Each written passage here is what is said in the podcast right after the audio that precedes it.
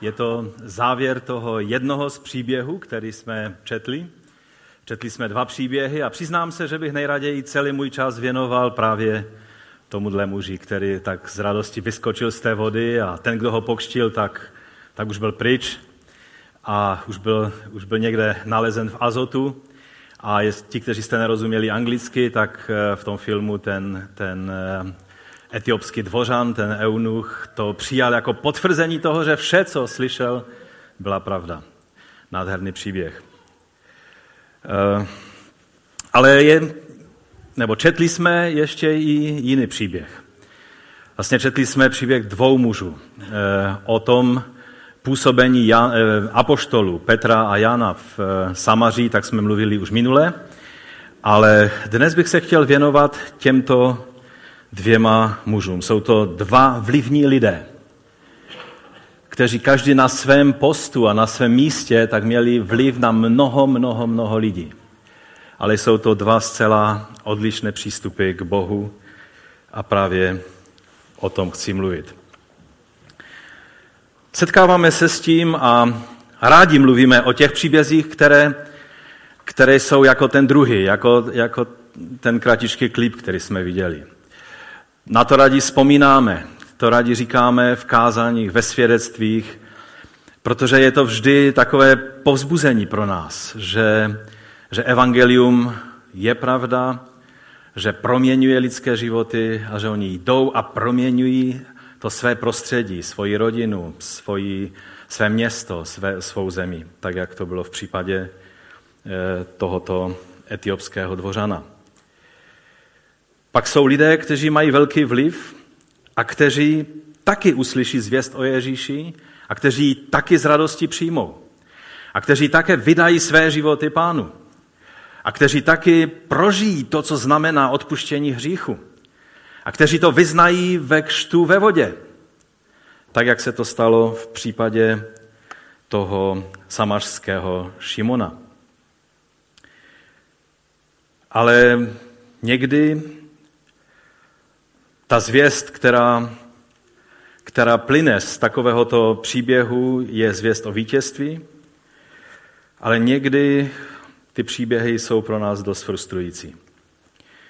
Někdy dokonce musíme konstatovat, že ten člověk, ze, kterého, ze kterým jsme se radovali, že vstoupil na boží cestu, na cestu následování Krista, takže si nakonec šel svou vlastní cestou. A já věřím, že mi to vnuknul Duch Svatý, abych eh, nějak ty dva muže, když to je dost kostrbaté, protože tam je toho tolik, že by se chtělo zastavit u, každé, u každého detailu.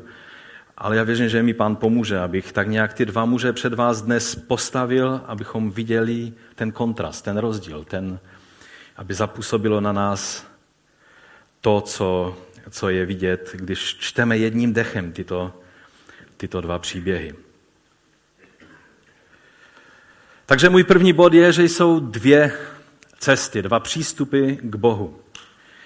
A máme to ukázáno na způsobu nebo na cestě, k bohu Šimona a za druhé máme tu ukázáno na způsobu toho etiopského dvořana, toho eunucha. Jestli si vzpomínáte dobře, tak pán Ježíš mluví o čtyřech druzích půdy, která představuje lidské srdce, do které padá sedba živého božího slova. A ne každá půda přijme eh, Boží slovo stejným způsobem. Ten první druh, o kterém pán Ježíš mluví, ten dokonce vůbec nepřijme tu sedbu, protože už má svou vlastní cestu a to je to semeno, které padlo na cestu a, a přijdou e, ptáci a vyzobají to. To znamená, že, že jsou duchovní síly, jsou, je, je určitá cesta, určitý směr, kterým ten člověk jde a uslyší evangelium, ale neudělá to s ním nic. To není případ toho Šimona.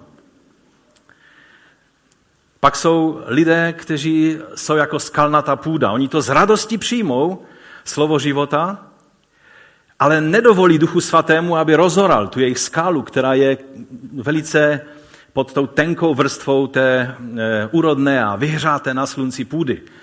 A, a tak e, království Boží může rychle vyrůst a, a zdá se, že takový člověk s nadšením následuje Pána Ježíše, ale pak velice rychle, eh, velice rychle se ukáže, že ten člověk zůstal při svých starých způsobech života, tu skálu nedovolil Duchu Svatému rozorat a skypřit. A to je právě případ toho Šimona. Jak víme z minulých eh, částí eh, té série o skutcích, tak v Samáři probíhala velmi úspěšná evangelizace. Bylo to jednoduše boží navštívení, jak pro to město, ať už to bylo Sebaste, město vlastně, které, které bylo postaveno na místě starobylého Samaří, hlavního města Severního království. Ovšem to to nové město bylo velice helenistické, samařané tam moc rádi nepřebývali. Možná to bylo víc samařské město Sychem, nebo to už je jedno které, ale určitě to bylo město, které bylo spadovou, takovou, takovým centrem velké oblasti a takhle to nám Lukáš představuje. A e, jsme četli minule, že Filip sestoupil do města Samaří a hlásal jim Krista. A zástupy jednomyslně věnovali pozornost tomu, co Filip mluvil, když slyšeli a viděli znamení, která činil. Musíme vždy pamatovat na to, že zázraky sice dokážou upoutat pozornost lidí, ale jen slovo Evangelia způsobí víru. Víra je totiž ze slyšení. Musíme si zapamatovat, že pouhé zázraky, nebo pouhé skutky milosrdenství, nebo, nebo pouhé nadpřirozené nějaké projevy, které, které jsou v tvém nebo mém životě, nebo, nebo v tvém nebo mém sboru, tak jsou sice dobré a upoutají pozornost. Jsou to takové ty zvony, kterými eh, můžou být lidé zvoláni k tomu, aby, aby slyšeli Boží slovo. Ale jen hlásané Boží slovo, slovo Evangelia, může způsobit víru ke spasení. A to se dělo v, v Samaří. Filip eh, hlásal, je tam napsáno, že evangelizoval eh, a prohlašoval evangelium o Ježíši. No a dokonce eh, Lukáš tak dodává vítězoslavně, že dokonce sám Šimon uvěřil. A tak pojďme se na to blíže podívat, a to je můj druhý bod, že dokonce sám Šimon uvěřil. Je to devátý verš. Ve městě však byl již dříve nějaký muž jménem Šimon, který provozoval magii a ohromoval samařský národ. On říkal o sobě, že je někdo velký. A všichni, a všimněte si, že tady je napsáno od nejmenšího až do největšího. Kolik bychom si přáli, aby nás poslouchali i malé děti, i, i mladí lidé, i staří lidé, všichni. Šimon, ten měl pozorné posluchače jak mezi malými dětmi, tak mezi mládeží, tak mezi dospělými lidmi. Všichni od nejmenšího do největšího mu věnovali pozornost a říkali, tento člověk je ta moc boží, která se nazývá veliká. Teď čtu ze studijního překladu. Věnovali mu pozornost, protože je dlouhý čas ohromoval svou magii. Tady vidíte, že stejně jako Filipové zázraky způsobili, že lidé spozorněli a poslouchali, co Filip mluvil, tak stejně lidé velice pozorně věnovali pozornost eh, Šimonovi pro eh, to ohromení, kterým, které prožívali skrze jeho magii. Potom je tam to dáno do protikladu, že když však uvěřili Filipovi, kterým zvěstoval evangelium o Božím království a jménu Ježíše Krista, dávali se pokštit muži i ženy. A teď tady přichází ta vítězoslavná věta. Dokonce i sám Šimon uvěřil a byl pokštěn a držel se Filipa. Udělal všechny správné kroky. On uvěřil, on se nechal pokštit a Filip nebyl nějaké neskušené ucho, které by pokštilo člověka, který nevyznal Ježíše Krista, který, který jasně eh, neprohlásil, že, že věří v Ježíše, na vyznání jeho víry ho pokštil. On vyrostl u apoštolů v té nejlepší biblické škole, kde mohl být. On věděl, jak ty věci má dělat. A, a tak ho pokštil na znamení toho, že, že ten člověk eh, vyznal Ježíše Krista A dokonce tady napsáno, že se stále držel Filipa. To, co radíme všem lidem, kteří se obrátí, vyznají Ježíše a nechají se pokštit, tak jim pak říkáme, a ty musíš chodit, musíš být učedníkem Ježíše, musíš se s někým, kdo ti bude, kdo ti bude Boží slovo vysvětlovat, scházet pravidelně, musíš chodit do sboru, musíš, musíš číst Bibli a tak dále. To všechno eh, ten Šimon učinil. A proto to vítězoslavné konstatování Lukáše není nějakou chybou. Ten způsob, jak, jak to tady je napsáno, je přesně stejný, jako je napsáno na mnoha jiných místech v knize skutků, kde lidé skutečně prožili, prožili znovu zrození a pokračovali ve svém následování pána celý život. Jsou lidé, teologové a a, a křesťané, kteří tvrdí, že Šimon uvěřil jen na oko a že Filip tady udělal velkou chybu, když jej pokštil a museli přijít apoštolové z Jeruzaléma, aby tu jeho chybu napravili. Chci vám říct, že v tom textu nám nic nenasvědčuje takovémuto, eh, takovéto interpretaci. Leží eh, lidé, kteří tvrdí, že nejde skutečně uvěřit a potom odpadnout, tak eh, mají samozřejmě s tímto eh, místem, s tímto příběhem problém.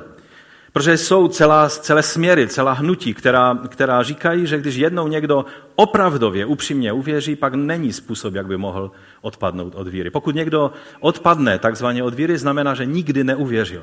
Že nikdy ve skutečnosti křesťanem nebyl. Chci vám říct, že to e, samotné skutky, Lukáš měl prostě jiný názor. Na jiném místě bychom mohli číst, jak Pavel šel a utvrzoval věřící, aby vytrvali ve víře. To znamená, že nestačí jenom uvěřit, je třeba vytrvat ve víře. Nestačí jenom vstoupit na boží cestu, je třeba jít po boží cestě. Není jenom úzká brána, která vede k životu, ale je úzká cesta, která vede k věčnosti a široká cesta, která vede k záhubě. Ježíš to stavěl velice jasně a jenom proto, že my si vytvoříme teologické konstrukce a že, že se nám to tak nějak zdá a, a souvisí s některými místy, musíme vždy písmo brát tak, jak ono je, i s tím napětím, které v něm je. Ano, jsou místa, která nás ujišťují o tom, že nikdo tě nevrve z boží ruky. Že když upřímně následuješ pána, není síla, a Stašek dokonce četl eh, jedno z takových míst, kde není nic, co by nás mohlo oddělit od lásky Kristovi. Je ovšem jenom jedna síla, která to dokáže. Co to je? To je vlastně rozhodnutí. Ty, když se rozhodneš odejít, my bychom v roli toho otce, toho marnotratného syna, tak bychom vystavěli vysoký plot a, a, a nějaký klíč bychom nosili furt u sebe od bránky, aby náhodou ten, ten, ten chlapec neodešel z domu jedné situaci, v jednom, v jednom v jedné takové, to už je mnoho, mnoho let, když jsem ještě byl vedoucí mládeže, to už je opravdu hodně dávno, tak, eh, tak v jedné situaci jsem si najednou uvědomil, že já musím nějak zabránit tomu člověku odejít od pána, protože bylo zjevné, že ten člověk odchází. A chtěl jsem všechno udělat svýma rukama, svým intelektem, vším, co jsem mohl, svojí vírou, svou autoritou, vším zabránit tomu člověku, aby odešel od pána. A pak jsem si, pak jsem si vzpomněl na postoj otce marnotratného syna. A musel jsem si uvědomit, že jednou, když se ten člověk rozhodne odejít, už ho nic nezastaví, on už vlastně je pryč. A já na tom nic nezměním. Jestli mu nějakým způsobem ještě eh, budu se snažit eh, ho zastavit. Je to mezi tím člověkem a Bohem. Takže eh, Filip tady neudělal žádnou chybu. Písmo nám ukazuje místa, kde dává jasně najevo, že lze uvěřit, ale pak odpadnout. Jsme v bezpečí v Boží ruce, ale z druhé strany musíme vytrvat ve víře. Každá situace, kterou ďábel narafičí do naší cesty, má za úkol nás odvrátit od cesty následování pána. Zastrašit, zničit a tak dále. A Toto musíme mít stále na paměti. A také nemůžeme počítat s tím, že vidíme do srdce člověka. Já vím, jsou křesťané, kteří ví o každém všechno. Chci vám říct, že jenom Ježíš věděl o každém člověku všechno. My jen z části poznáváme a za těch 25 let, co jsem pastorem, tak samozřejmě, když někdo ke mně přijde a mluví určitým způsobem a, a říká mi určité věci, přece jenom člověk už nějaké zkušenosti nazbírá. Mnohé věci. Už nepotřebuju být prorok, abych věděl. Ale, ale stále musím mít na paměti, že do srdce toho člověka já nevidím a Bůh vidí. Někdy Bůh dá nadpřirozené slovo poznání a zjevení, kdy pak vidíme věci tak, jak je vidí Bůh. A ovšem to neznamená, že když nám Bůh nedá takovýto vhled, tak je to naše selhání a uděláme chybu, když bereme vyznání toho člověka vážně. Filip neudělal žádnou chybu. Jedno je jisté. Člověk se časem projeví. A to, že se projeví, nemá, není to důvod k tomu, aby si vyčítal ten, kdo mu sloužil, že udělal něco, něco špatně. Je to čistě chyba toho, u kterého se projevilo, že ta skála tam v jeho životě stále zůstala tou nehybnou skálou. Šimon tudíž je příkladem pro nás člověka, který natřeně uvěřil, ale nenechal se Duchem Svatým přimět k tomu, aby se vzdal svých priorit, svých vášní, svého pohledu na svět a těch všech věcí, které hýbaly jeho životem.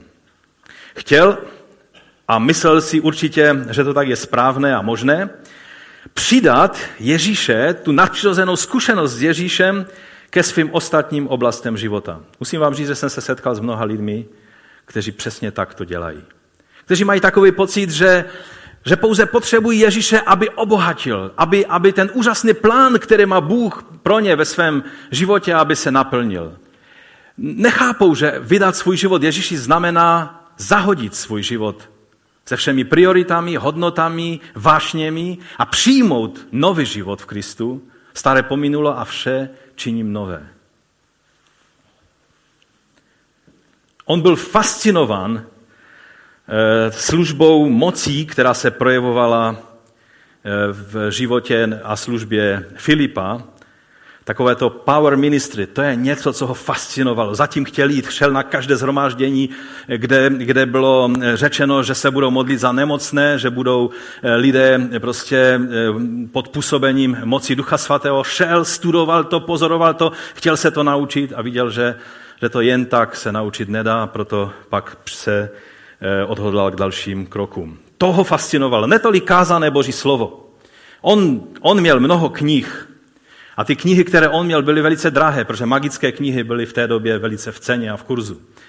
Takže on, jeho moc nefascinovalo nějaké znalosti, které mu tam Filip chtěl předkládat. Ale, ale ty skutky moci, které konal, to bylo něco, co ho při Filipovi drželo a on se ho nepustil ani na krok. Připomíná vám to něco? Pokud ne, tak nežijete v dnešním světě a v dnešním křesťanství. Toho ovšem dostalo do vážných problémů v tom jeho krátkém životě víry. Díky Bohu, že nevždy to s obrácením lidí, kteří experimentují s nadpřirozeným a s okultismem, končí takto nedobře. Četl jsem včera příběh jedné ženy, která eh, byla velice zkušené spiritistické médium a, a tak už to dělala nějakou řadu let a, a věděla, jak vlastně se projevují ty nadpřirozené síly ale vždycky si všimla, že kolem jejího domu chodili lidé někam a oni měli takový zvláštní jakoby, eh, výraz eh, ve svých tvářích, že natřeně se na něco těší, že jdou někam eh, s takovým natřeným očekáváním. No a budete se divit, a byli to křesťané, kteří šli do svého kostela. Eh, to se nestává, že by takhle vypadali všichni křesťané, kteří jdou. Já doufám, že vy, když jdete do křesťanského centra, že takhle vypadáte a že když vidí sousedí, že nasedáte do auta, že vidí to, to takové radostné očekávání, že něco dnes bude výjimečného ve sboru. A té ženě to nedalo pokoje. Ona si říká, kam ti lidi všichni jdou. A tak jednoho dne se odhodlala jít s nima a zjistila, že šli do jednoho z těch eh, evangelických kostelů, který, eh, který tam byl. Nebyl to nějaký powerful zbor, eh, ale jednoduše obyčejný zbor, kde lidi přišli, zpívali písně, modlili se, slyšeli kázání a šli domů. Ona od prvního momentu, když vstoupila dovnitř, tak ucítila, ona to popsala, dobře mi známou přítomnost duchovního světa a, a duchovní moci, která na tom místě byla a kterou ona znala z, ze svého života. Říká, obrovský rozdíl ovšem byl v jedné věci.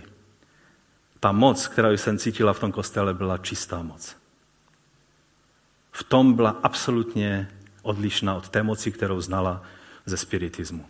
Vydala svůj život pánu a do své smrti byla věrným následovníkem Ježíše a věrným členem eh, toho sboru. A, a to je pozitivní příběh. A mohl bych se zdržet do konce tohoto zhromáždění jenom takovými příběhy a je to úžasné, že, že můžeme vědět o lidech, kteří experimentovali s různými věcmi, když nakonec poznali Pána Ježíše. Jeden šaman, a už se do toho pouštím, ale to bude poslední příběh, který vám řeknu. Jeden šaman, který, to bylo v Jižní Africe, který, kterému tak lezlo na nervy, že tam ti křesťané se modlí a, a vždycky je řada a oni se modlí tam e, prostě za, za naplnění duchem svatým a různé věci v tom sboru. A tak říkal, já tam půjdu, postavím se taky do té řady a já jim to všechno zruším. No a přišel do toho sboru a on měl ve vlasech vpletené, tak to v Africe dělají, různé amulety, které byly součástí té jeho moci. Někteří to mají dokonce pod kůží všelijak a tak dále. A, a proto vždycky z nedůvěru se dívám, když lidé si všelijak pod kůží a do nosu a tak různě dávají různé předměty, protože si říkám, to je přesně to, co dělají ti šamani s těmi amulety, ale to je jiné téma. A, a tak stál v té řadě a teď najednou přišla boží moc a všichni ti lidé padli na zem. A padnul ten šaman. Ovšem u něho se stalo to, že všechny vlasy, na kterých byly uvázané ty amulety, tak mu vypadly z hlavy. Takže vypadal dost hrozně v té chvíli. Ale taky se obrátil a do své smrti sloužil pánu. Dobře, ale to už byl poslední příběh. My se dostaneme k takovým příběhům v, jiném, v jiné části skutku a je jich tam dost, věřte mi. Ale pojďme zpátky k Šimonovi. Kým byl vlastně ten Šimon? Šimon je člověk, kterého možná si tak zaškatulkováváme někde na rozhraní nějakého šamana a kouzelníka, eh, třeba kouzelníka s velikým eh, kloboukem z nějakých dětských hradovánek, který schová králíka do klobouku a pak ho vytáhne z kapsy a, a tak dále, nebo nějakého sofistikovanějšího Copperfielda nebo něco takového. Prostě člověka, který dělá kouzla, všichni lidé s otevřenými ústy se na to dívají, no ale samozřejmě jsou tam různé triky, které používá. Chci vám říct, že takové zařazení tohoto muže je velice chybné a není nic vzdálenější pravdě. Je několik věcí, které o něm jsou napsány. Za prvé ano, provozoval magii. Magie neznamená triky a kouzla.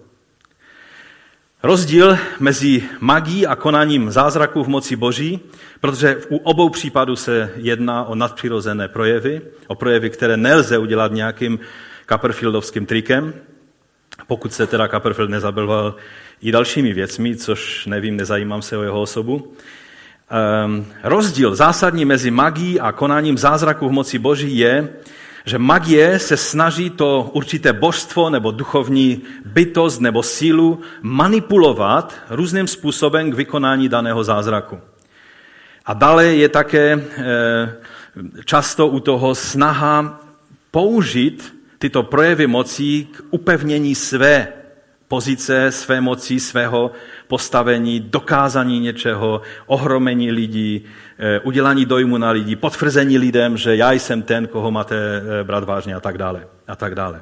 Člověk v moci Ducha Svatého je pravým opakem těchto, opakem těchto věcí.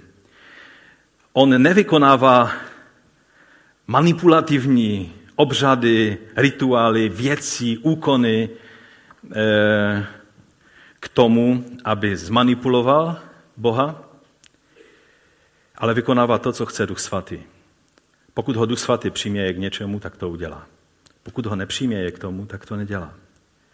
I když tím bude, bude vypadat vedle těch powerful mágů jako úplné ucho. Nikdy u takového člověka není hledání svých sobeckých cílů. To je základní rozdíl. Magie totiž eh, v obecné rovině, když si najdete v nějaké encyklopedii popis toho, co znamená magie, tak je založena na tom, že určitá slova, úkony, rituály, procedury, předměty fungují takzvaně ex opere operato, čili samotným používáním, prostě správným správným pořadím těch rituálů a těch slov, těch věd, tak v podstatě e, ta duchovní síla se dává do pohybu, pochopením správného principu. Jo? Když ho použiju, tak Boha donutím k tomu, že on udělá to co, to, co má udělat tímto způsobem. Měj víru ve svoji víru. Používej správně pozitivní slova vyznání. A tehdy to bude fungovat. To je z oblasti magie a ne z oblasti víry. Součástí magie je, eh, je vlastně eh, používání skrytého poznání, určité skryté reality, kterou mohu poznat jedině skrze nějaké, nějaké hlubší zasvěcení a proniknutí do duchovna na vyšší rovinu, než jsou běžní lidé. Jestli vám toto něco připomíná také, tak, tak eh, vám to správně připomíná. Vůbec eh, součástí helenismu a Samaří eh, bylo ovlivněno silně helenismem a Filipovi to nebylo nic nového, protože on sám pocházel z helenistického prostředí, tak bylo právě silně otevřené takovémuto přístupu, takovým věcem. Víme, že potom později se eh, vzniklo v tom prostředí eh, eh, celé takovéto rádoby křesťanské hnutí gnostiků a různé proudy, gnoze a tak dále. A mnozí říkají, že právě Šimon, ten mák, byl otcem těchto všech hnutí, ale to, to trošku předbíhám. Dále je o Šimonovi řečeno, že byl mužem, který si byl vědom své moci a svého věhlasu.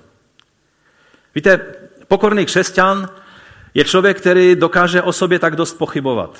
Z jedné strany je rozhodný jako apoštol Petr, ale z druhé strany při, příliš není ohromen svojí výjimečností.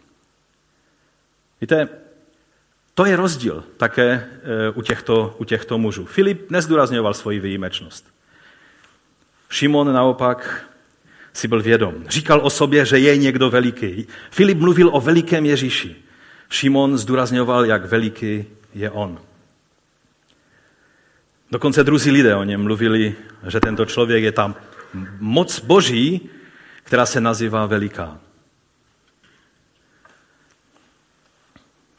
Víte, musíme si uvědomit, že lidé v Šimonovi neviděli nějakého satanistu. Rozumíte? Oni v něm viděli mocného božího muže. Plného boží moci. Najednou Šimon objevil něco, co ho fascinovalo. Moc ve jménu Ježíš je úžasná. Jméno Ježíš, je třeba opakovat jméno Ježíš. Ježíš, Ježíš, Ježíš. Jsou křesťané, kteří se zdá, jako by objevili, že, že ve jménu Ježíš je moc a používají jako mantru. Já vám chci říct, že je to blíže magie než skutečné víře. Nemusíte ani jednou vyslovit jméno Ježíš, i když samozřejmě, že ho vyslovujeme. A můžete jednat ve jménu Ježíš.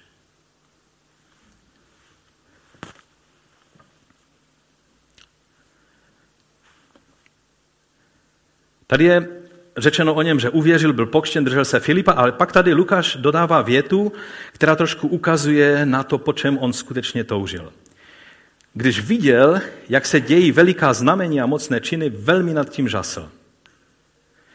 Ten dovětek, kterým Lukáš tu zprávu o něm doplňuje, tak vysvětluje jeho skutečný problém. On byl fascinovan projevy nadpřirozené moci která byla součástí Filipa, Filipovy služby jako evangelisty. A pak, když přišli apoštole z Jeruzaléma, tak ten problém propuknul naplno. Oni mm, sestoupili do Samaří a teď, eh, když zjistili, že ti lidé vydali své životy pánu, ale ještě nebyli naplněni moci Ducha Svatého, tak to, o tom jsme mluvili minule. Pokud eh, chcete vědět, jak se v tom vyznat, co to znamená vydat život pánu a nebyt naplněn duchem svatým a vydat život pánu a být naplněn, tak si poslechněte minulé kázání. Oni se stoupili, pomodlili se za ně, aby dostali ducha svatého eh, a, a tam to potom pokračuje. A teď je 18. verš, když Šimon viděl, že se vkládáním rukou apoštolu dává duch svatý, přinesl jim peníze a řekl, dejte jim mě tu pravomoc, aby každý, na koho vložím ruce, dostal moc Ducha Svatého. Ducha Svatého. Všimněte si zase ten rozdíl. O apoštolech je řečeno, je řečeno, pomodlili se za ně, aby dostali Ducha Svatého. Někteří powerful charismatici by vám řekli, ty se nemáš modlit, ty máš udělovat pomazání. Impartation, udělení, udělení, pomazání, to je to, co se počítá. A poštole asi neznali, eh, nebyli ještě tak duchovní, aby tomu rozuměli, tak oni si jednoduše modlili, pane Ježíši, dej ducha svatého těmto lidem. A duch svatý přicházel a sestupoval a padal na tyto lidi. Mnozí učitelé dnešní, takoví ti, kteří hodně o těchto věcech mluví, by řekli, nemáte se modlit o to, nemáte se modlit o uzdravení, máte uzdravovat, udělovat uzdravení, máte, máte udělovat ducha svatého skrze vzkládání ruce. Přece takhle to bylo, když Šimon viděl, že jak položili ruce na člověka, duch svatý se stoupil na ty lidi. A poštole neznali tu teologii, tak pane Ježíši, prosím, jestli je to tvá vůle, dej ducha svatého těmto lidem.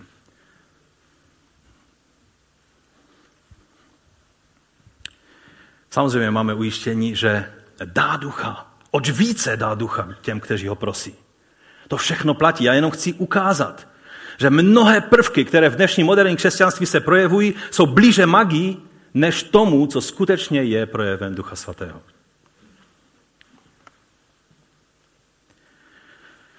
Pomodlili se za ně, aby dostali Ducha Svatého, oni dostávali a Šimon byl naprosto fascinovan, eh, protože protože viděl, jak to všechno funguje. Najednou na to přišel. On věděl, že podle magického přístupu musíš zjistit ten postup. Aha, tak oni položí ruce, pomodlí se a takhle to funguje. To je ta metoda, to je to, co potřebuju. A začal závidět apoštolům, protože Petr mu pak řekl, že je plný hořkosti. Hořkost a závist, to jsou věci, které jsou vždycky spolu. Záviděl jim jejich moc udělovat Ducha Svatého a chce tuto schopnost přidat ke svým jiným nadpřirozeným schopnostem. Chce si ovšem zachovat svoji svébytnost, chce zůstat stále tím, kým byl, ale chce se chopit té nové příležitosti v Ježíši. On toužil po duchu svatém, aby ho mohl udílet, ale to, o co mu šlo ve skutečnosti, tak byly projevy, byly manifestace ducha, ne duch samotný. Duch svatý jako takový ho tak zas až nebral. Víte, je něco v některých lidech, co v nich působí fascinaci tím, jak můžou způsobit manifestaci Ducha Svatého u jiných lidí. To je to, co je skutečně vtahuje. To je to, co jim dává motivaci jít dál a dál a sloužit dalším a dalším lidem. A je to takovéto fascinující eh, fenomén, že oni si uvědomují, že Duch Svatý si je používá k tomu, aby ostatní lidé prožili naplnění Duchem Svatým a Duch Svatý se u nich manifestoval. Někteří lidé potom tolik touží, že vás k těm manifestacím ducha doslova dotlačí. A to myslím doslova. A nechci už eh, se více, myslím, že vím, o čem mluvíte. Vždycky, když někdo bude ve vás chtět vypůsobit a dotlačit vás k duchovním manifestacím, tak vždycky na tom je něco špatně. Ano, Bůh se projevuje někdy velice zvláštním způsobem, někdy velice, velice, velice jedinečnými způsoby člověk reaguje na přítomnost Boží, na přítomnost Ducha Svatého. Ale když člověk vyhledává tuto věc, aby tím prokázal své duchovní postavení, tak vám chci říct, že je něco špatně. On měl také, Šimon měl také problém s penězi, že? On eh, si myslel, že prostě duchovní moc, že všechno je jenom otázka ceny, že? To je heslo dnešního světa. Všechno je jenom otázka ceny. Když se něco o něčem říká, to není na prodej, je to jenom otázka nebo potřeba zvyšit cenu. A když se cenu zvyší dostatečně vysoko, tak se říká, všechno je na prodej. Chci vám říct, že tahle filozofie je taky součástí toho ducha tohoto světa a ne evangelia. Jsou věci, se kterými se nekupčí, které nejsou otázkou peněz které nesmí být otázkou peněz. Duchovní uznání, duchovní moc, duchovní pomazání, požehnání. Když někdo si myslí, že tohle lze nějakým způsobem opatřit prostředky eh, finančními nebo jakýmikoliv jinými, pak je to představa pohanská. Je to pro Lukáše jedno z hlavních poznávacích znamení odlišující jednání, eh, které je vypůzeno Božím duchem od zavržení hodného jednání podle ducha tohoto světa. V tom případě ten Šimon se postavil na stejnou rovinu lidem, kteří neblaze skončili, jako byl Jídáš a Ananiáš a Safira, že? kteří byli velice tvrdě odsouzeni za tyto postoje, kdy, kdy prostě láska k penězům jim zastínila, jak ty věci správně mají být. Ten tyž Lukáš, který napsal skutky, napsal v 16. kapitole svého evangelia, že žádný sluha nemůže sloužit dvěma pánům. On cituje pána Ježíše. Neboť jednoho bude nenávidět a druhého milovat, jednoho se bude držet a druhým bude pohrdat. Nemůžete sloužit Bohu i mamonu. Nejde mít lásku k Bohu a zároveň lásku k penězům a nechat se ovládat um, tak trošku tím, trošku tím. Buď nás ovládá láska k penězům a, a celý náš život je tím poznamenán, tak jako je, jak pan Ježíš mluvil o tom dobrém oku, čistém oku a špatném oku, což, což je jiný způsob, jak říct, že štědrost a, e, a právě hamižnost nebo, nebo e, skoupost nebo ty další postoje, tak ovlivní celý náš postoj také k duchovním věcem. Víte, myslím si, že v dnešním křesťanství jsou mnohé projevy toho, že někteří lidé už překročili onu hranici, kdy je to za hranici kupčení božím slovem a božími dary, božími věcmi. Petr řekl uh, tomu Šimonovi, na této věci nemáš podíl, ani účast, neboť tvé srdce není upřímné před Bohem. Doslova tam je, ehm, když tam je řečeno na této věci, tak je tam použito slovo logos, to, které známe jako slovo. Čili na tomto slovu nemáš podíl ani účast. Tak by se to dalo doslova přeložit. Neboť tvé srdce není upřímné před Bohem.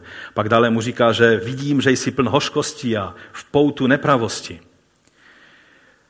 A je pravda, že Lukáš nechává, protože to není jeho hlavní téma, tak nechává ten konec Šimona, nebo možná ani nevěděl, jaký byl jeho konec, eh, tak nechává dost otevřený, i když Petr se zdá, že v tom měl dost jasno, když, když mluvil, proto čiň pokání z této tvé špatnosti a popros pána, snad ti úmysl tvého srdce bude odpuštěn.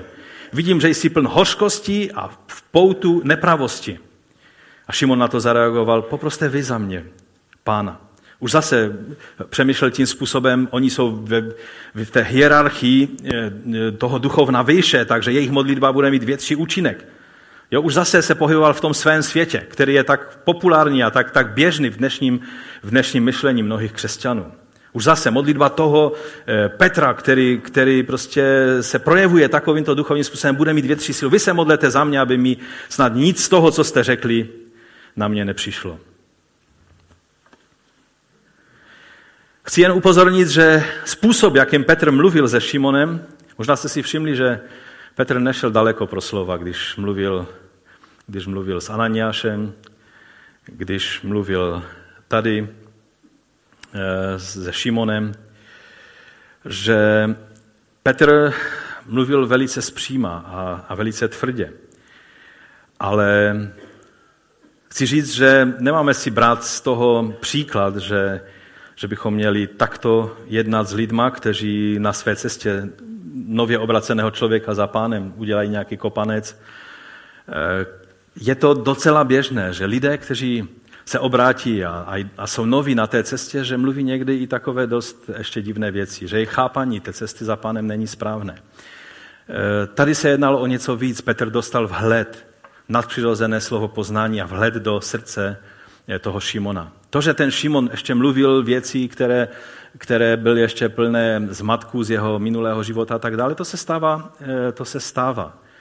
Ale to, že jeho srdce nebylo proměněno, že jeho srdce nebylo na cestě proměněno za Bohem, to bylo Petrovi jasně ukázáno a proto on prohlédl, jaký, jaký je eh, problém. A proto mu řekl, že nemá žádný podíl ani účast na této službě, protože si ji chtěl koupit za peníze. Chtěl, chtěl tím starým magickým způsobem používat onu nádhernou, čistou moc Ducha Svatého, která není k tomu, aby kdejaký šarlatan se jí chopil a touto, touto mocí sloužil.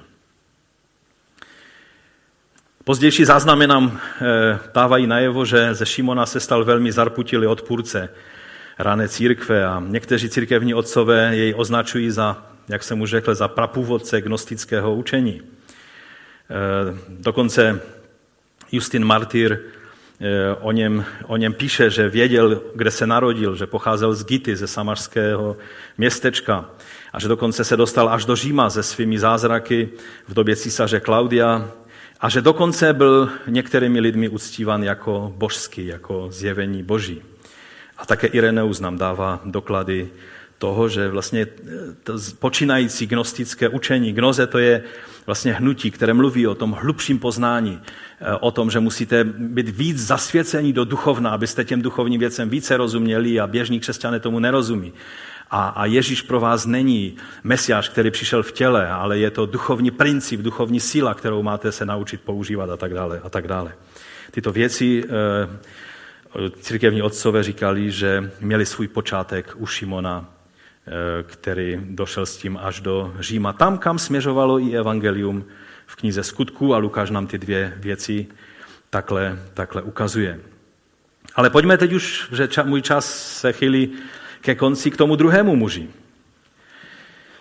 To je můj třetí bod, eunuch, etiopský dvorní úředník. V 26. verši je napsáno, že pánův anděl promluvil k Filipovi, vstaň a jdi na jich k cestě, která sestupuje z Jeruzaléma do Gázy. Ta cesta je pustá. A ty tady z úspěšné evangelizační kampaně, kde se obrácejí lidé jako na běžícím páse, kde, kde prostě Bůh koná mocné skutky, tak teď běž a jdi na cestu, kde není ani živáčka. I vstal a šel. Amen. Vstal a šel. Kdyby nevstal a nešel, tak bychom dál příběh neměli. Jenom takový zvláštní zažitek, že uprostřed té evangelizační kampaně najednou Filip měl nutkání, že má utéct někde na ústraní, úplně na, na prázdné místo, pryč z toho města. Ale on uslyšel volání Ducha Svatého. A hle muž z Etiopie, eunuch, dvořan, kandaky. Některé překlady se vyhýbají tomu slovu eunuch, ale ono tam prostě je, tak proč se mu vyhýbat, že? Prostě ho můžeme říct. Je tam slovo i eunuch, i dvořan, takže říct, že to eunuch znamenalo dvořan, je sice možné, ale ono tam je i to eunuch, i dvořan. Proč by to bylo zdvojeně řečeno? Že? Čili to byl eunuch, který byl dvořanem královny Kandaky, tady je napsáno etiopské královny, takhle se tomu v první století říkalo, ale bylo to vlastně Eh, nebylo to to etiopské království, jak je známe dnes na tom místě, kde se Etiopie nachází dnes. Byl správcem celého jejího pokladu, té, té královny eh, Kandaky. Eh, přijel se poklonit Bohu do Jeruzaléma a nyní se vracel. Seděl ve svém voze a četl proroka Izajáše. Víte, Duch Svatý vždycky je vepředu před námi. Minule jsem vám říkal, že že je to v pořádku, že Duch Svatý má tu iniciativu a my jsme s těmi otevřenými ústy jako apoštole a divíme se tomu, do čeho všeho nás pán uvede. Stejně tak Filip byl překvapen, on věděl, on znal eh, hlas Ducha Svatého. Navíc, když přišel k němu anděl, tak bylo jasné, že se děje něco mimořádného, když byl poslan na tu, na tu eh, pustou eh, cestu pouštní. A, a víte, apoštolové v Jeruzalémě tak teprve měli přijít k tomu postupně, aby se zabývali otázkou pohanů. E, potom, později, e, budeme o tom číst, když byli k tomu přivedeni Korneliovou prozbou a Duch Svatý už působil tam, e, jednal s Petrem a s Korneliem a tak dále. Ale než tato situace, řekněme, oficiální v jeruzalémském sboru nastala, tak tady najednou, najednou Duch Svatý řeší otázku pohana který, který prostě toužil po Bohu. Byl plný očekávání a touhy dovědět se něco o Bohu.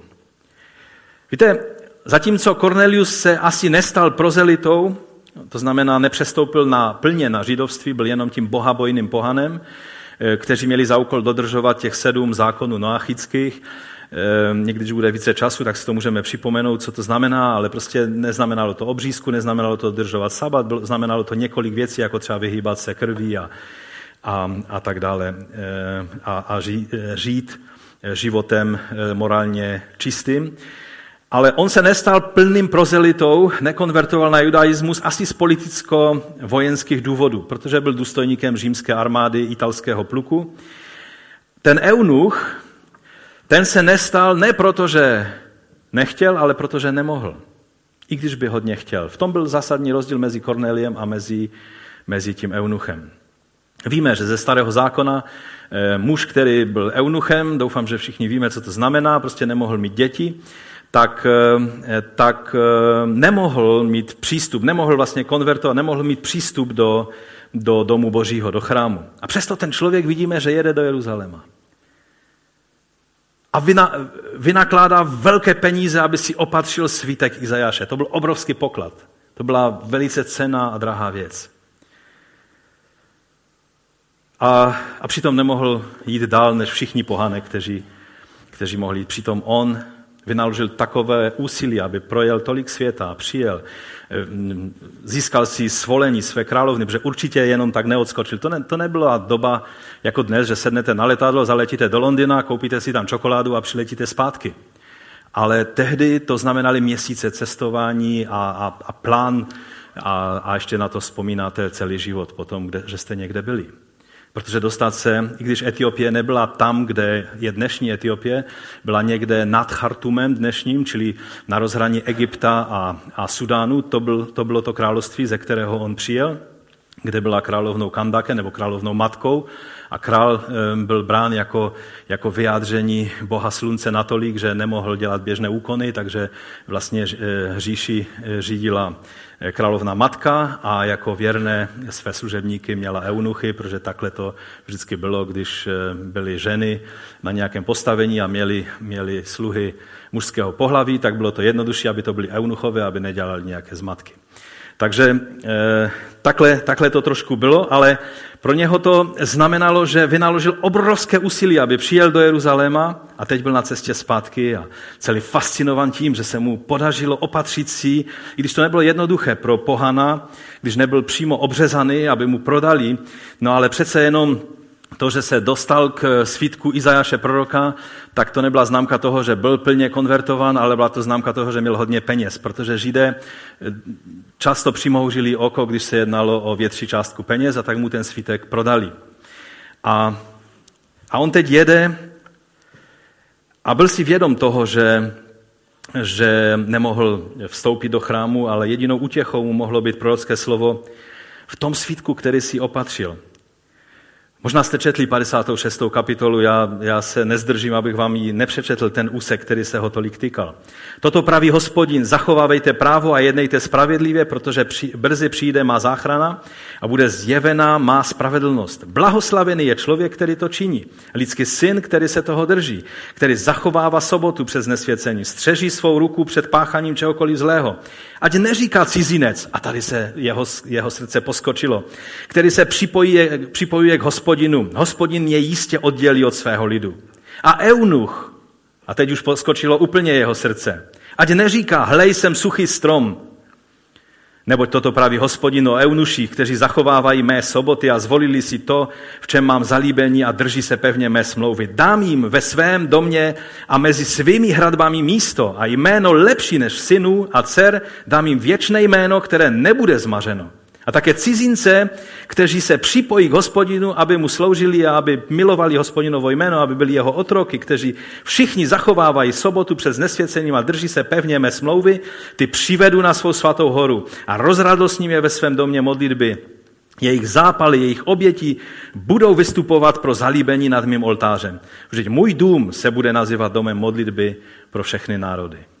To je přesně věta, kterou i Ježíš použil, protože on věděl o tomto slovu že i ti eunuchové mají přístup k boží slávě, k boží přítomnosti. A nevím, jestli už se dočetl, protože on spíš četl ještě, ještě ty kapitoly 30. a 40., eh, protože tam z toho on potom cituje, tak eh, možná ještě se nedočetl tady této kapitole, ale měl ten správný svítek, který, který mu ukazoval na toho, který způsobí, že i eunuch bude poskakovat radosti a nemusí na sebe hledět jako na suchý strom. A víte, když tak fandíme tomu, že evangelium nešlo na východ do Ázie, ale na západ do Evropy, že ne do Bitynie, ale, ale do Makedonie a tak dále, tak musíme mít na paměti, že ještě než se toto všechno dělo, než, než první hrdý Evropan, eh, velitel italského pluku, no to je ten správný Evropan, že? Itálie, Řím, prostě Evropa a tak dále, než se obrátil. Takže tady byl Jeden černoch, který byl pohan, ale který vydal svůj život pánu. A tak je dobře, dobré uvidět tuto Lukášovou narážku tímto, tímto příběhem. Víte, eh, on nám tím naznačuje, že ještě dřív, než začala ta, ta jafetická misie prostě Evropy, takže ta chamická, ti chamoví potomci, na které pohlíželi semité a jafetité s pohrdáním a někteří až dodnes pohlížejí, takže dostali evangelium ještě dřív. A, a mi se zdá, že Lukáš to tam za každou cenu chtěl dát, protože možná dokonce v ještě ani o tom příběhu nevěděli.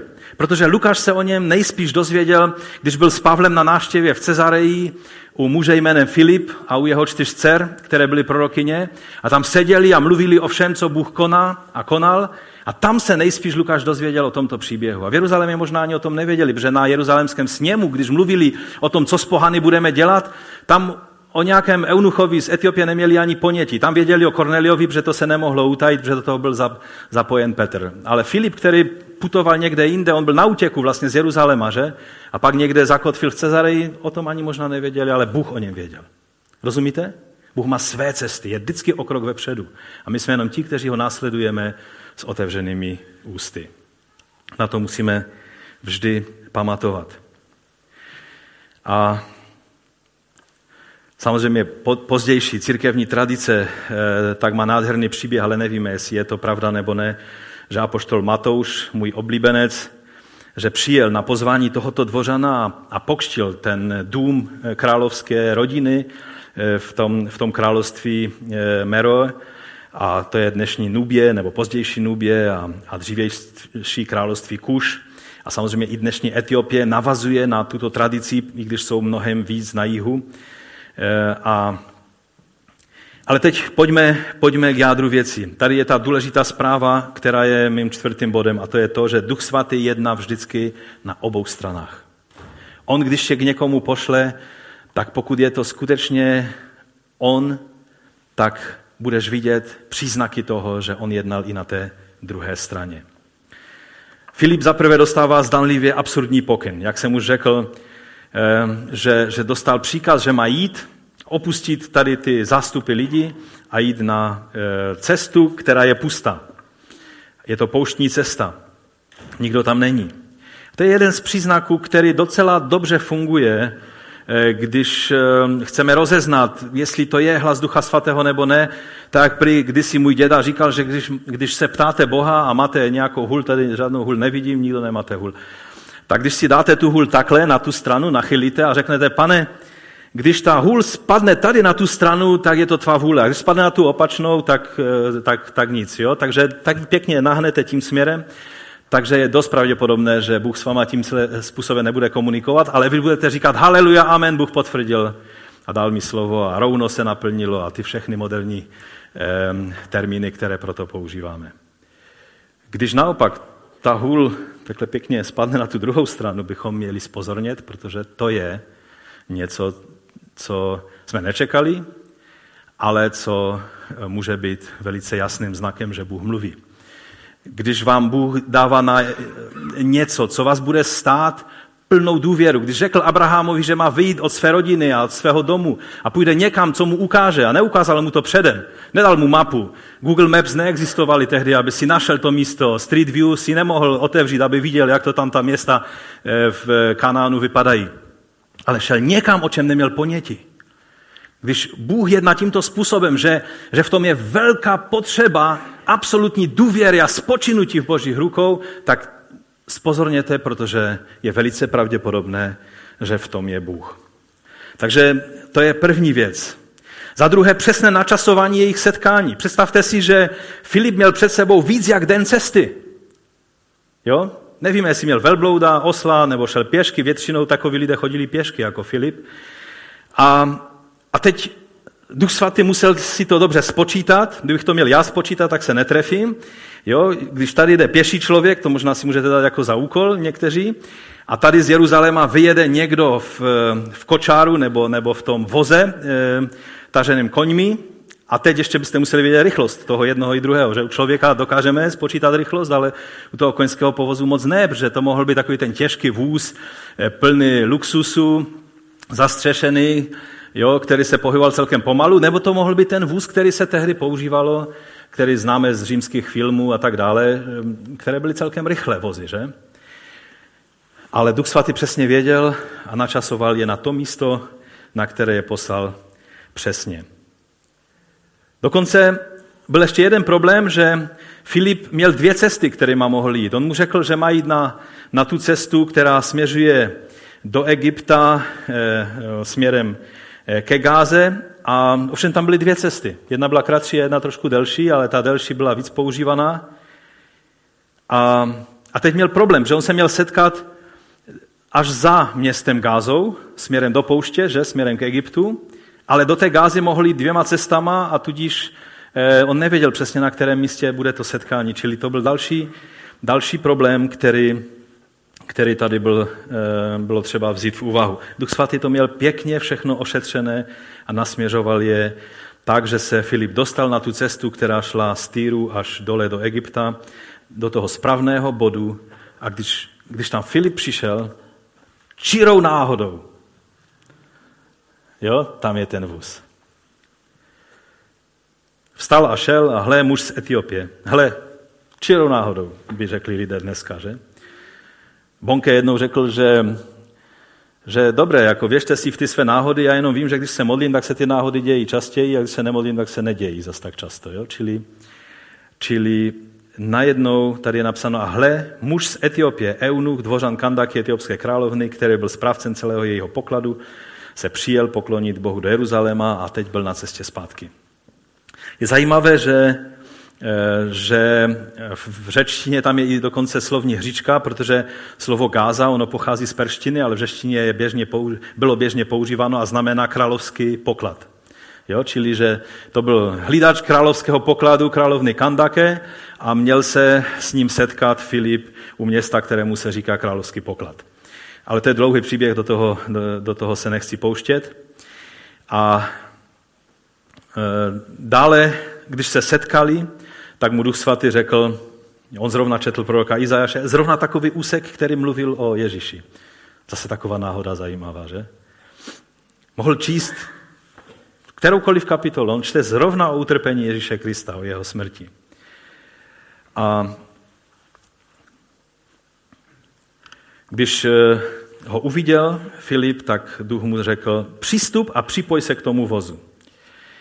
A já jsem hodně nad tím přemýšlel, protože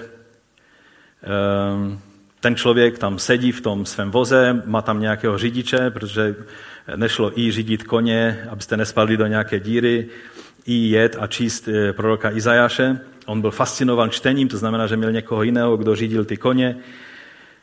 A Duch Svatý mu říká, připoj se k tomu vozu.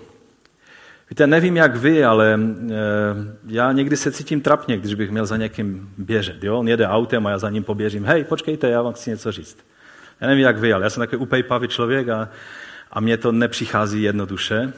A tohle je přesně to, co, co Bůh chtěl po Filipovi. Já si myslím, že on musel překročit určitou zónu takového svého komfortu, jo? že se necítil úplně komfortně v té situaci. Ale on to udělal, protože věděl, že ho Bůh Eh, tady připravil pro tohoto muže. Teď už mu začalo být jasné, co se děje. Teď přiběhl k tomu vozu a běží vedle toho vozu jo, a, a teď slyší, jak on tam čte toho Izajáše a, a teď on tam čte, čte, byl veden jako ovce na porážku a jako beránek němi před tím, kdo ho stříhá. Filip si říká, amen, to jsou slova. Jenž ti dal, jo? neotevřel svá ústa. Ve svém ponížení byl zbaven práva. Kdo bude vyprávět do jeho pokolení? že jeho život je vzat ze země. Tak Filip už byl nažhavený, já mu musím říct, že to takhle neskončilo, jak to je tady v tom slovu. Že celý příběh mu musím o Ježíši dovyprávět, aby pochopil, o co tady jde. No a tak, eh, tak když běžel tak dost ponižujícím způsobem kolem vedle toho vozu, tak ten dvořan ho pozval k sobě do vozu. To byl další zázrak, protože já nevím, jestli vy byste si pozvali na místě, kde vám každou chvíli hrozí nějaké nebezpečí, že vás okradou, zabijou, cokoliv s váma udělají, eh, jen tak chlapa, který vám běží vedle vozu. On to udělal, pozval ho dál. Protože byl tak tolik dychtivý po, po poznání, kdo to je, o kom to ten prorok mluví. Rozumíte, to bylo srdce připravené duchem svatým, skypřená půda, skala roz, rozbitá, připravený a potřebují poznat, protože toužím následovat pána. A celý Izajáš tam mluví stále o tom nějakém služebníku, o tom, o tom, kdo bude vyjádřením Jahve zde na zemi a kdo zároveň bude pánem a zároveň sluhou a zároveň bude zabít a zároveň bude v moci královat. Jak se v tom vyznat? A Filip si k němu přisedá a je řečeno, že od toho místa mu začal vysvětlovat evangelium o Ježíši. A mně se to velice dotklo, protože, protože si uvědomuju, že každý člověk je v tom božím příběhu někde. Ten tvůj soused, spolupracovník, rodinný příslušník. Někde, možná to není zrovna Izajaš, co čte. Možná to jsou věci, které vůbec tě nenaplňují natřením z toho, že to čte. Ale někde v tom božím příběhu ten člověk je. Někteří lidé dokonce ještě ani nezačali ten příběh a potřebují pochopit, že nejsou jenom náhodou s hlukem nějakých buněk tady na tomto světě, ale že je zde Bůh, kterému se budou zodpovídat, že jsou stvořením božím. A je třeba začít pěkně od Genesis 1. A vysvětlit jim, ne to, jestli že někteří křesťané se dokážou s lidmi z tohoto světa a nutit je, aby uvěřili, že, že svět Eh, a celý vesmír, ve kterém ty příznaky jsou, že miliardy let tady k nám letí světlo a tak dále, tak si myslí, že to nejdůležitější, co jim z Genesis 1 mají vysvětlit, je, že to všechno vzniklo v šesti dnech. A pak se diví, že ten člověk vytřeští na něho oči a řekne, chodil si do základní školy a odejde od vás. Každý Hebrej, který vzal první eh, kapitolu Genesis, tak věděl, že to není o tom, jestli to bylo 24 hodin ten den, ale že to je o tom, kdo je stvořitelem a co to pro tebe a pro mě znamená. A to je to, co máme říct těm lidem. Nejsi s hlukem nějakých buněk, nejsi tady náhodou, ale je to Bůh, který tě stvořil a jemu se budeš zodpovídat za svůj život. A on poslal Ježíše, který je řešením do života každého člověka. On je ten, který eh, dal vznik Izraeli. A můžete toho člověka vést tím příběhem tam, odkud on začal, Eh, ten eunuch už byl u proroka Izajáše. Takže tady začal Filip a vedl toho člověka takovým způsobem, nevím, jak ten eunuch přišel na to, že je dobré se nechat pokštit. Ale nějakým způsobem mu to musel ten Filip říct v tom příběhu. A on najednou říká, tady je voda. To, co jsi mluvil o tom kštu, je třeba potvrdit smlouvu s Ježíšem, přijmout, vyznat Ježíše jako pána. Já to chci učinit, tady ta voda, zastavte. A pak tam jsou ta slova, která jsme v tom filmu slyšeli, ale která možná, eh, možná eh, nebyla přímo textem, který tam napsal Lukáš, ale které, které jsou už před Irenejem velice často zmiňované jako slova, která byla součástí vyznání těch, kteří vyznávali Ježíše a kteří se nechávali pokštit. Jestliže věříš, že Ježíš je syn Boží, tak můžeš. A on řekl, věřím. A a pak byl pokštěn. A v tom filmu to bylo hezky ukázáno, než se, než se, než se z té vody nějakým způsobem dostal, než si přetřel oči, tak, tak Filip už byl pryč.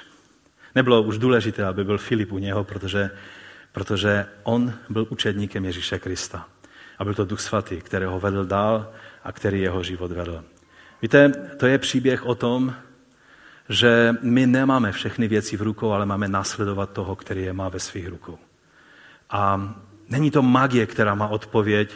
A všechny magické způsoby, které se snaží za každou cenu ovlivnit i křesťanství. Měl jsem připraveno, že vám něco řeknu e, o, o porovnání dnešního islámu a křesťanství, ale možná se někdy jindy k tomu dostaneme, protože tam jsou prvky, které je vidět přesně z toho dilematu, toho přístupu, e, přístupu e, toho Šimona, Eh, který, který je velice podobný přístup, jako je v islámu k Bohu a přístup eh, toho eunucha, který je přístupem těch, kteří hledají Boha a kteří vyznávají Ježíše Krista, jsou pokštěni na vyznání víry a jdou svou cestou a nasledují Krista. Povstaňme k modlitbě a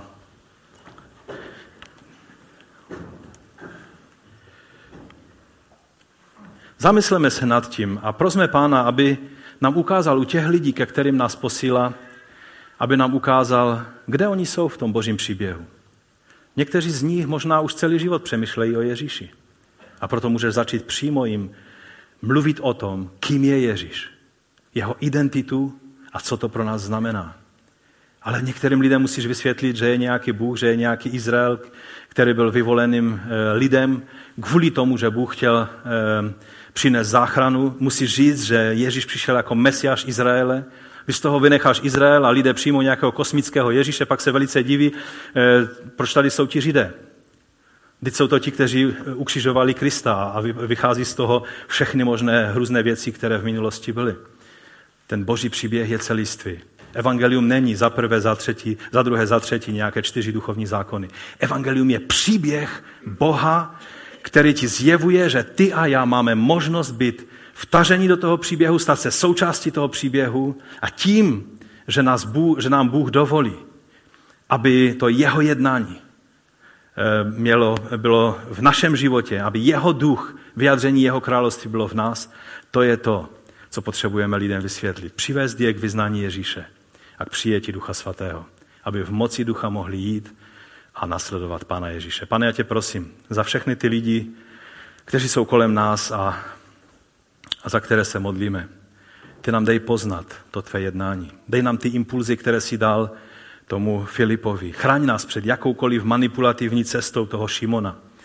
Ale nám pomoz, pane, abychom, abychom lidem, kteří, kteří tě upřímně hledají, tak abychom mohli jim od toho bodu, kde jsou na té cestě spásy, jim pomoct jít dál, vyznat tvé jméno a nasledovat tě. Já tě prosím, abys nám odpustil naši bázlivost, někdy to, že, že příliš řešíme věci, že, že si řekneme, a ten vůz jede příliš rychle, já si počkám na jiný vůz. A ten člověk, které, který, kterému měl Filip sloužit, by odjel bez odpovědi, kterou Filip pro něho měl mít. Pane, já tě prosím, abys nám odpustil naši tělesnost, naši bázlivost, naši nevíru a pomohl nám, abychom se víc dali tobě k dispozici. Aby si mohl použít naše ústa i naše životy. Abychom byli ochotní jít třeba i kus cesty proto, abychom mohli pomoct nějakému člověku poznat, kým ty jsi a co to pro toho člověka znamená. My tě chválíme a vyvyšujeme. Amen. Ať vás pán požehná.